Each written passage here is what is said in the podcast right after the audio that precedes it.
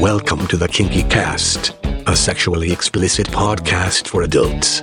You are listening to a weekly publication produced every Friday morning. This is our weekly exploration in the kinky world of BDSM and alternative relationships. Don't forget to stop by our webpage for information about this show and others. KinkyCast.com. Cassie will introduce today's guest. On today's Kinky Cast episode 491, we present the top 15 misconceptions regarding professional adult workers. Woody and Sweet Mistress Cyn talk about a list of misconceptions gathered from a group of adult workers in the Dallas area. If you want to read the list, it's on the show page. Here's your host, Woody. Thanks, Max. Welcome to another edition of the Kinky Cast. We're back in the studio for a change today. We've been on the road so much. And on with us is an old friend from Texas. How are you, sweet Mistress Cyn? I am doing great. Thank you for having me. It's great to have you here. And we were talking, and you were uh, telling me sometimes people have misconceptions of what adult professional worker does. And uh, you came up with some ideas about that. Let's give a little background on what you do for a living. Yes. So uh, I've been in the adult industry for 23 years. I started out doing massage and then slowly but surely throughout the years, I started adding more and more fetish activities onto my repertoire. And then in 2011, I started doing videos and I did fetish videos for about seven years. I'm on a hiatus from the video production right now. So I've been focusing a lot on my sessions for since last October. And it really reminds me of a lot of misconceptions regarding professional adult workers. And so I'm really glad that we can talk about this today so we can educate everyone. Absolutely. So you're going to give us a, a U.S. version of this, and I'll, I'll throw in some international ones that I know from things that I've heard around the world. Sounds great. So let's uh, do it by the numbers. So we have a list here. Number one, pro must equal prostitute, of course. I will likely go to have sex with her. It depends on the type of adult worker that you're seeing. At least in the US, I don't know how it is over in the UK. There's three different types. You have escorts, you have massage providers, and you have BDSM providers that may also include disciplinarians or pro mommies. And so just because a lady is a pro doesn't automatically include sex. It may or may not. And so it's very important not to automatically assume that unless it's an escort. And that's probably a better guess. And so know who you're hiring, in other words. Exactly. Uh, and I have known guys that have gone to uh, pro BDSM shops and expected to have sex. And I said, I don't think you're going to get sex there. And they're going, Oh, I will. Come back the next day. They go, I didn't. yeah. Exactly. Mm. So it's actually good to do the due diligence and do a little bit of research on whoever it is that you're considering seeing professionally so that you don't waste your time and you don't have an unrealistic expectation. Absolutely. Well, let's take a look at number two here. If you're getting paid, you don't enjoy it and it's all about the money. This is a very common misconception. And I can't speak for every adult worker, but I truly believe for the majority of them that this is a very false statement because there are too many things that an adult worker could be doing instead. Uh, because at some point, the majority of adult workers all go through some degree of questioning, shaming, judgment, and or misunderstanding by others due to our occupation. There's plenty of other things that we could be doing. So why would we want to put ourselves through that? The answer is because we enjoy what we do.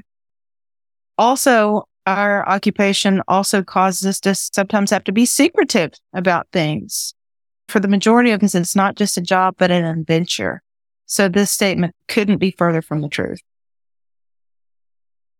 It's interesting because first off, you do enjoy what you're doing because you, it you tap your creativity and right. you're thinking of when somebody's coming in and what they want you're preparing and your mind's running 90 miles an hour trying to come up with a, a good scene that will please you and them exactly it's a very creative process just total psychological, really, as far as the fetish world goes. It's very psychological and a lot of mental thought stuff going on, such as role play and things like that. Mind fuckery. Good stuff. All right. Number three, if you see a pro dom, you're automatically going to get beat to the point of marks, fucked with a strap on, something will be foisted upon you, or all of the above. Yes. These guys that are brand new to trying BDSM and fetish play, they have this very common misconception because they don't understand that everything is negotiated. And so they automatically assume the worst. So they sit, I hear the kind of things like, I saw you beat that guy to where he was black and blue on the video. I don't want you doing that to me. I'm not going to do that to you unless we negotiate that. So I think this- that's a misconception is negotiation. They walk in, you pay your money and you get whatever you get. No. Right.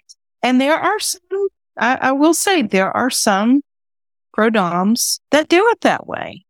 Mainly the ones that wear the latex and swing the whip and flipping off the camera and all that kind of stuff. Those are a lot of those are like the femdoms and stuff like that. They don't really care what you want, but the I would say the majority of them do. This is supposed to be consensual and it is supposed to be negotiated, and so you can really tell a lot about that lady just by thoroughly reading her ad or web page or website or whatever it is. It's very important to do the due diligence so that you can see that everything will be negotiated. It's just a matter of keeping it within that lady's boundaries and your boundaries, of course. Absolutely.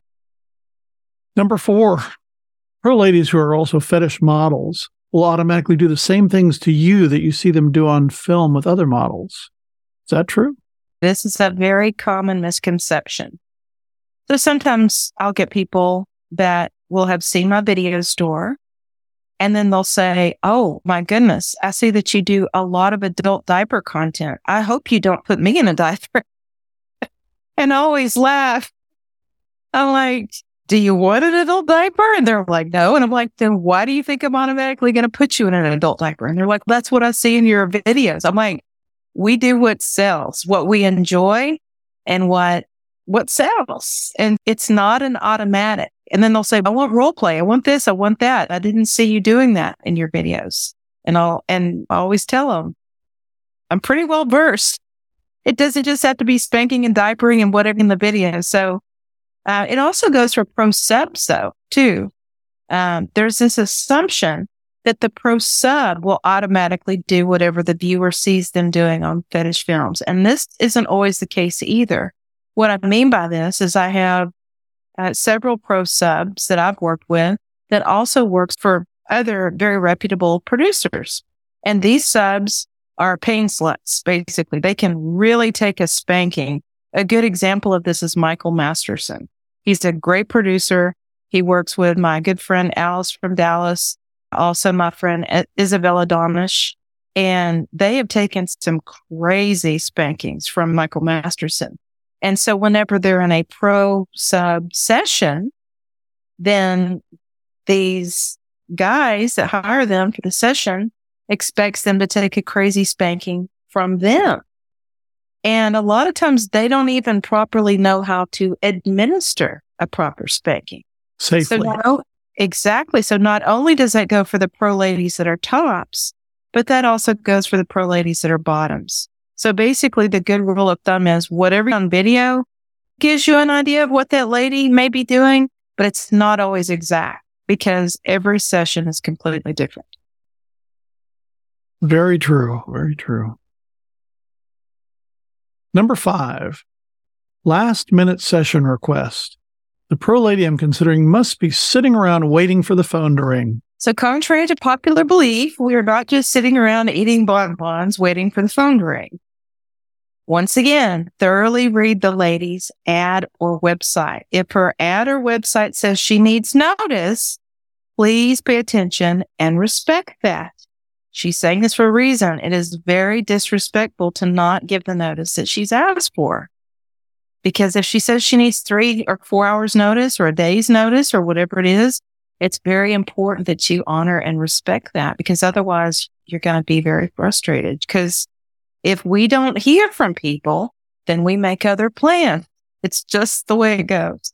I know you're a busy person. We've gone back and forth trying to get a date for this call for a while, and yes. I know you're booked up. So, yeah. All right. Number six, not being forthcoming about giving your name and proper introduction for f- automatic fear your privacy is going to be violated or you're going to get ripped off or both. Yes, this is a very common one.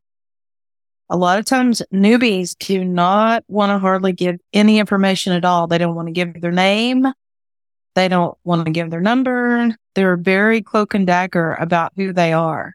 But once again, read the lady's ad or website. Do a search on her. Read what her requirements are. Check to see if she is verifiable online and has a good reputation. Now, imagine yourself in her shoes. So if a total stranger called you for a session and you're going to host this person at your private residence or abode or in-call location, what would you want to know about that person that would make you feel safe? So it's really important that you, yes, we know most of these guys are married, but it also is a safety topic. And there is without a doubt some scammers out there, but by doing your own due diligence to research the lady in advance, this should calm down any fears that you have of that. This takes me back to a story that I've told before on the cast. My mentor, who is a pro in Los Angeles, if she goes to a fetish event, guys will literally follow her around the room and say, please do a scene with me. And she finally just turns and says, hand me your wallet. and, and they're taken back at that point. Why do you want my wallet? She says, I don't know who you are. Exactly. So you're going to put your life into the hands of, of this person, but not want to give your wallet? Really?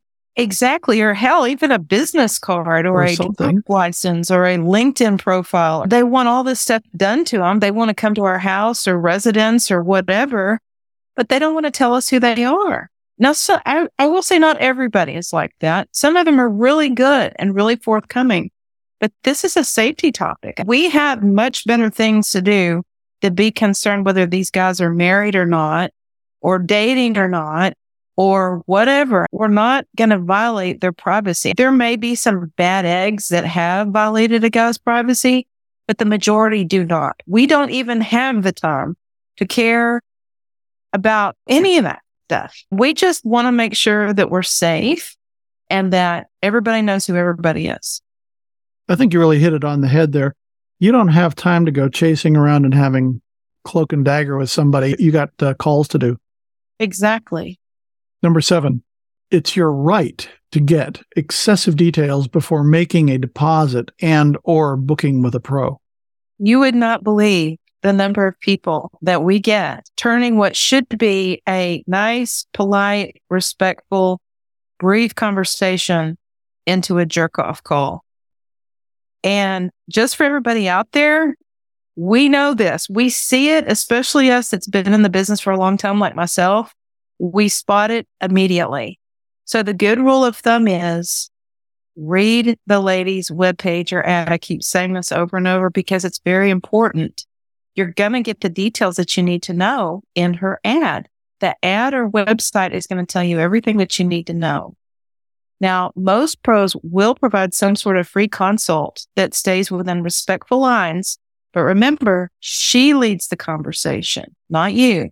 So if you need more information beyond that, then you need to book an online session because excessive details is a paid activity for pros. So in other words, be prepared to pay her through NiteFlirt or PayPal or Venmo or Cash App or whatever it is, because it's a consult. It's her time. It's a consult. Both your time and the pro's time is valuable. And you have to remember that. Think about it like booking a lawyer. Exactly. Number eight, automatically assuming the lady you are with is going to secretly film online or in person sessions. So, for the hundredth time, once again, thoroughly read the lady's ad and do a search regarding her background and her reputation because it's disrespectful to automatically assume such a negative thing due to your own paranoia. As adult workers, we have zero reason to want to film an online or an in-person session. And just to be honest with you, we sometimes wonder if you or the client may be doing the same thing. The law prohibits anyone from publicly posting anything without a model's release. So it does not behoove us at all to do this. And it's very important that people understand this. Very true. You secretly hold back what you really like.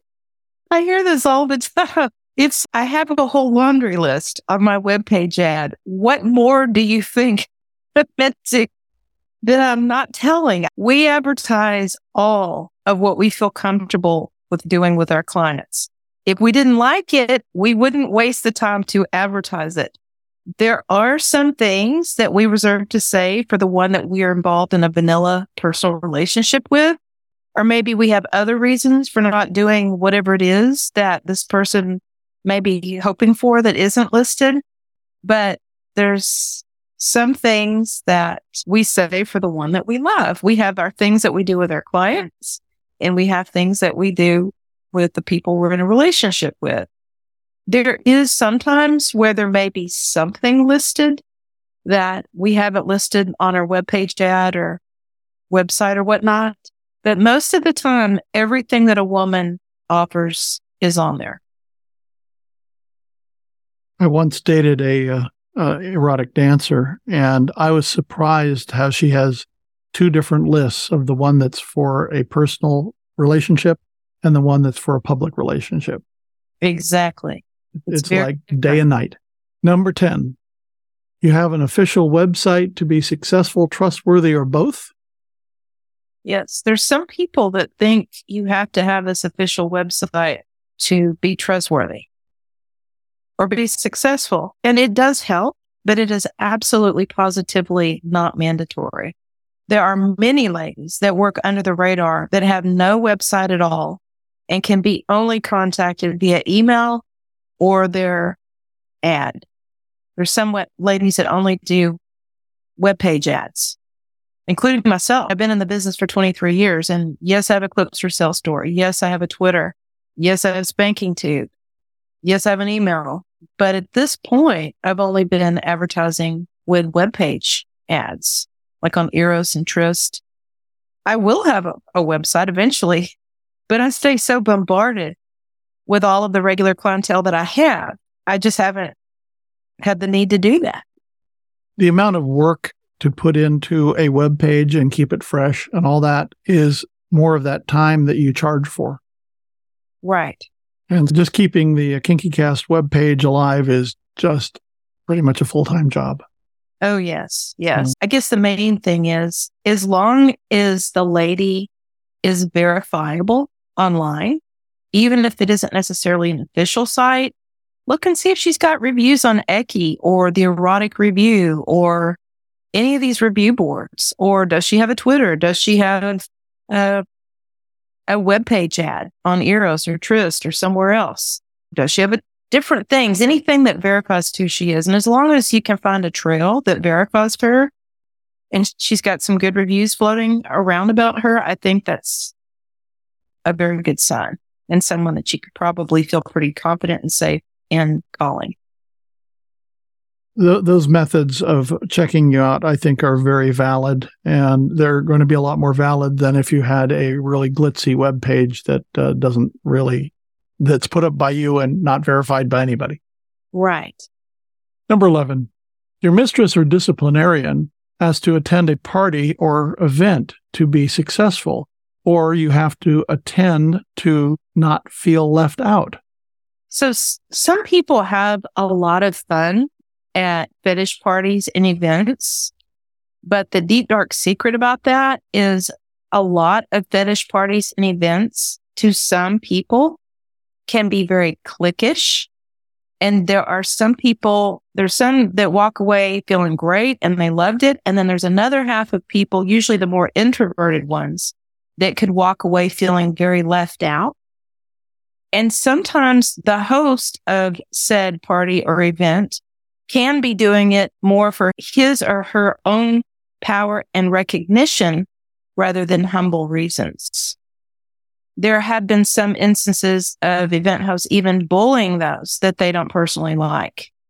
So what I have found personally is if you, especially if you're fairly introverted and you value your privacy and you want to avoid any potential drama and have a more personalized, positively predictable experience, then a lot of times it's best to stick with one-on-one professional sessions because you don't have to attend this party or event to be successful and you don't have to attend the party or event to not feel left out.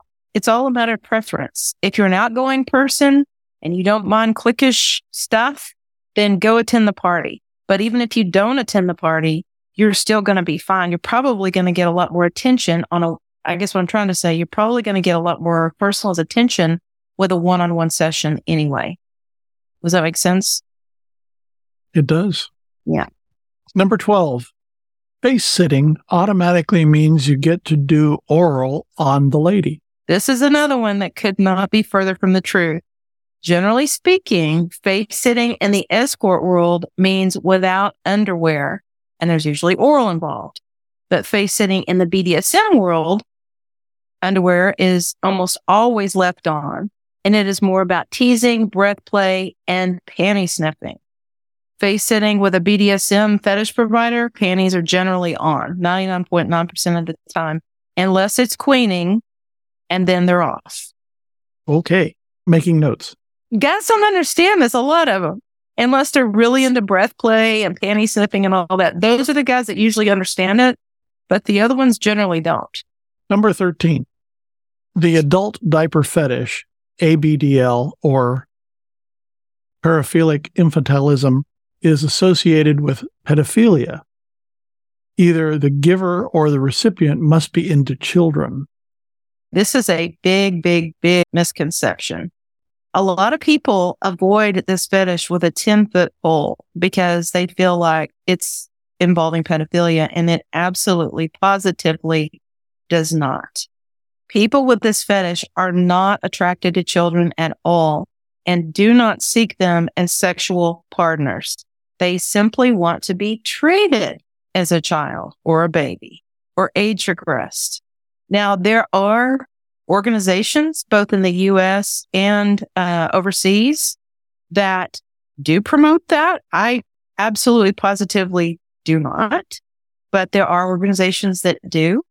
Um, but that would not be the ABDL finish. So when you hear DL, which is diaper lover, ABDL, which is adult baby diaper lover, or even age regression, it's not associated with pedophilia pedophilia is a big red flag. And if you run into it in either sex work or in uh, BDSM community, run the other way because exactly. it, it is dangerous. It is illegal and you will not find people that will engage you. Exactly. Number 14, in the adult industry, automatically must have STDs. Automatically. I know. Isn't that crazy? It's funny how people think this. Now, most pros that I know, and I've known escorts, I've known disciplinarians, I've known massage ladies, I've known everybody under the sun. And most of them are so paranoid of it, they get checked all the time. At a minimum, they get checked once a year, minimum. And I can't always say that for vanilla people. How many vanilla people get checked regularly or checked once a year? Or ever? Maybe, yeah, maybe not. Maybe not. But one thing that I can say, and I'm going to put my mama hat on for just a minute here, but one thing that people need to remember, there's two things as far as STDs are concerned. The first thing is HPV. HPV can be tr- uh, transmitted through oral sex. So Michael Douglas was a perfect example of someone that had got HPV in his throat. So this is just something to think about, guys, for whenever you see an escort. If you want to see an escort, great. But just know that possibility is there. They don't automatically have an HPV, but I'm just saying that this is something that could be transmitted, just like herpes.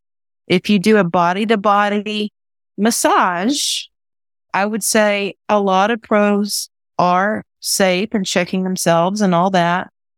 But for that one that for whatever reason didn't, the scammer or whatever that doesn't keep up with all that, one little bump with a body to body massage is all it takes. And then you could potentially have a herpes problem forever. So these are just things to think about. Not only is it good that your professional lady is regularly tested, but it's also good that you're regularly tested as well. And also, when you have a client come in, I'm sure you give them the once over look.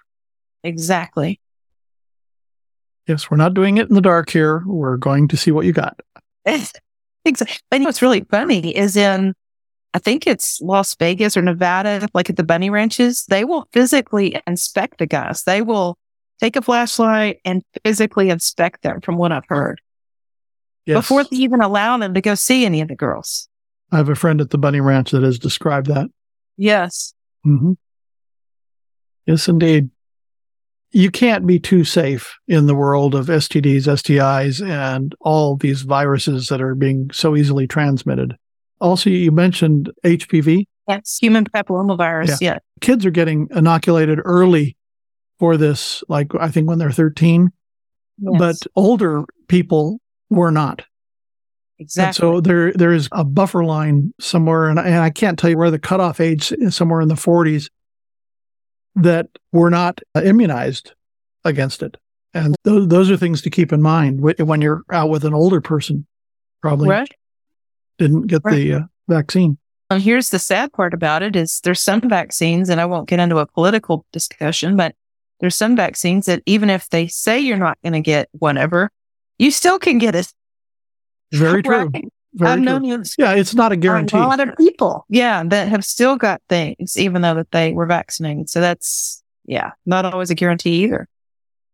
You use your best judgment. And I will say that I've been very lucky in the long years that I have played.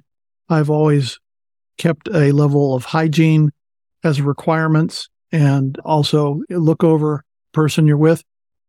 And I've somehow in all these years got unscathed by any diseases. Yes, me too. Me too. It's a good thing. Uh, while we're on that subject, uh, when somebody comes to you and they haven't bathed in a couple days and uh, what have you, what do you do? Fortunately, that doesn't happen. Every once in a while, I'll get somebody that their deodorant has run out. but most of the time, everybody is very clean and well prepared.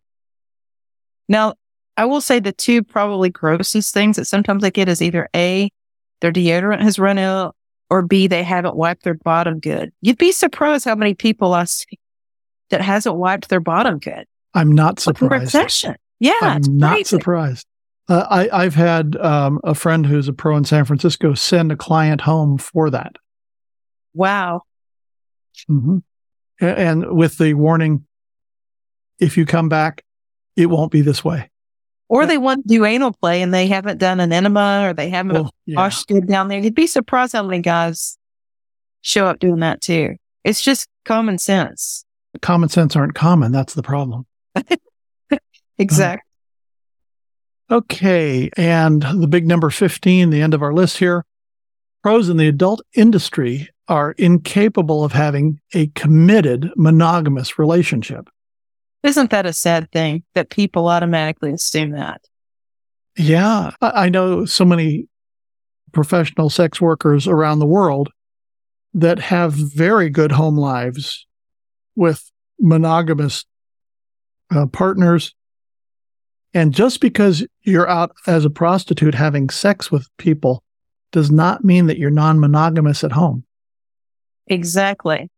Or in my case, since I do massage and finish work, I'm not having sex with people. That's my hard limit. I'm not a full service provider, a full service escort. And it's very easy for me to say that for the one that I love.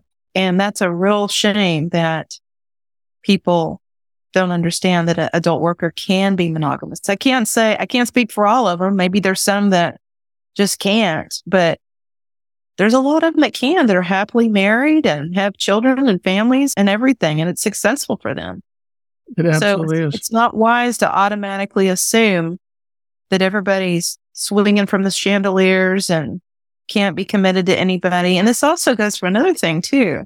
This leads me to another thing is don't automatically assume that every single adult worker is single and that you can waste her time and go above and beyond that hour because, oh, she doesn't have anybody else to go to because she couldn't possibly mon- be monogamous and committed to anyone. she sits by the phone, right? Exactly. Yeah. In the bonbon. Yeah, exactly. and you have no life at Ex- all. Exactly. It's just not wise for the same because you know what happens. It makes an ass of you and me both, right? Yeah, it does. So, what about your friends from the UK? And what's some of the common misconceptions with them? I, I do have uh, a couple good friends that are uh, married, a couple kids. They one of them is a prostitute, and one of the other one is a pro dom. And actually, I have several of those friends in uh, the Netherlands, UK, around the area, and they have uh, wonderful relationships. Some of them are poly. I'm poly. I can relate to them. Some of them are bi, and, and they have closed relationships with a couple people. But when they're in the professional business, th- there is a hard line drawn there between what they do at home and what they do for work. Absolutely. Yes, I totally agree with that. So, I was in a committed relationship, or, so I thought, for seven years. And we had hard limits. And the limits were that we were going to be monogamous with one another. And when we split, I spoke to a couple counselors about it. And they both told me, do not beat yourself up over the fact that you were adult worker and this split occurred. Even though that this person was indirectly trying to blame it on that. She said he knew going in. And at the end of the day, with any adult worker that's in a relationship, this is what they were telling me. It all depends on what was negotiated. Because regardless if they're an adult worker or do this or do that, what was negotiated at the very beginning of that relationship? And it's all about staying true to whatever that agreement is. And they can. There are plenty of adult workers that can agree to that. So they definitely can have a committed relationship if they wanted to. And like you said, many do. And it's more than just a relationship. In some cases, it's uh, dealing with uh, kids in school, community, uh, being out there publicly with your family, and then being private with your work. Exactly. That is often a hard line to walk.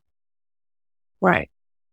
And you know what's funny is for me personally, whenever I come back to my family after a long day of seeing clients, it's nice to do normal things.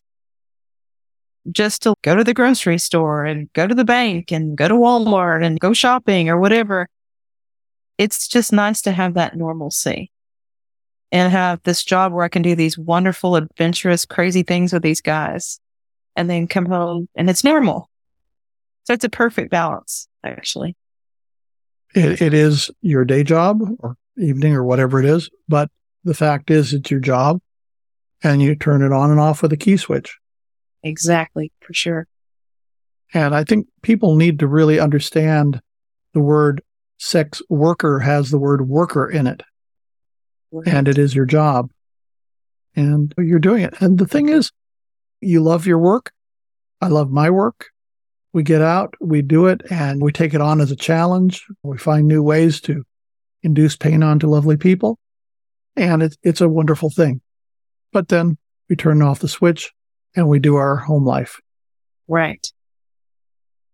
For uh-huh. sure. Thank you so much for being on the show tonight and bringing this up because we have talked about this before and uh, never brought this level of detail to it. So uh, it's good for people to uh, understand what's going on out there. And for the kink community to hear this, I don't think some of them are too surprised by it. But the vanilla community, I'm sure that this is a big shock to. Definitely, especially all these newbies. And yeah, they just need the education and they need to know where the lines are. I've had friends in different communities for many years, and sometimes they just really don't cross out of their community to understand what goes on in the rest of the world. And I've talked to them about sex work, and they had no clue on what happened there. This one guy I was talking to was very active in the gay community, and he has no idea what goes on in the heterosexual community and doesn't have any interest in it. And that, that's right. all good and fine. I'm not going to play in his sandbox and he's not going to play in mine, but at least I want to understand what a sandbox is about. Exactly. That's very true. And here's one more that some people don't, just a little extra fun fact that some people don't understand. So let's just say that you're going to book a one hour session, right? A one hour session for a pro lady can easily be three hours worth of time for her. So when people sometimes quibble about, oh gosh, that's more than what I want to pay, they need to remember what all is going on just to make that one hour session happen. So not only is there the advertising, there's the back and forth, but then it's usually about an hour for her to get ready. I would say 30 minutes minimum. And then the session happens. And then there's another at least 30 minutes to an hour of cleanup and sanitizing and all that. So these are some of the other things that it's important that people remember. One hour doesn't just take an hour for a pro lady. It mm-hmm. could easily be three hours for a one hour session. And when you know somebody's coming in with a particular fetish, you're preparing that fetish. You're getting hardware out that you're going to use, cleaning it, as you say. Keeping everybody safe and sanitized here is critical for the business that you're in very much. And that, and then that doesn't even touch on your personal time of getting ready and right. all that stuff. Right. So. Or even stalking the place. Right. So here's another fun fact. So I just recently got a new in-call location. I've always had in-call locations. My last one was sold a little over a year ago. So I've had everything in storage and I just recently moved to a new in-call location. And just for the amount of equipment that I have, it fills up a 2000 square foot house. It took two moving trucks and four movers just to move all my equipment. It cost me $1,600 just in moving expenses. And so for these That's a lot of gear. cheap, it's a lot of equipment. And so for these guys that are cheap, that like to quibble about rates or whatever, that's an entire house of equipment. And so this is the things that people don't always think about. It costs a lot of money for all this equipment and it costs even more money to house the equipment now because house it, electric bill, all that air conditioned space. Uh, there's right. a lot that goes into it. And the thing is, those things go on 24 hours a day, not for the one hour session. Exactly. Yeah. It's very expensive. It's even more expensive now to have an in-call location. You may have noticed that there's been a lot of ladies that they close their dungeons down after COVID. And the reason why is because everything has went up so expensively all across the board, whether it's purchasing a house, renting a house, doing a commercial office space, any of it is way higher than what it was. And so these are just other things to think about too, is if you visit a lady with an in-call location, she's especially a, a furnished in-call location like that be prepared to pay a little bit more, but it's worth it because she's prepared. These are all really valid reasons that you do what you do, and people will get a full experience when they come to you. Right. Sweet Mr. Cyn, thank you so much for being on the show tonight, bringing this to our, our attention because there's a lot of stuff to to think about here. Oh, definitely. Thank you so much for the opportunity. I love being on here with you. And however I can help you in the future, just feel free to give me a call. All right. We'll talk to you soon. Okay. Thank you. You have been listening to the Kinky Cast. For more information about this show, go to kinkycast.com. Views expressed are not representative of the management of the Kinky Cast, and we welcome guests with opposing viewpoints. The Kinky Cast is a production of Rooster in the Round. On behalf of all our Kinky crew, I'm Max.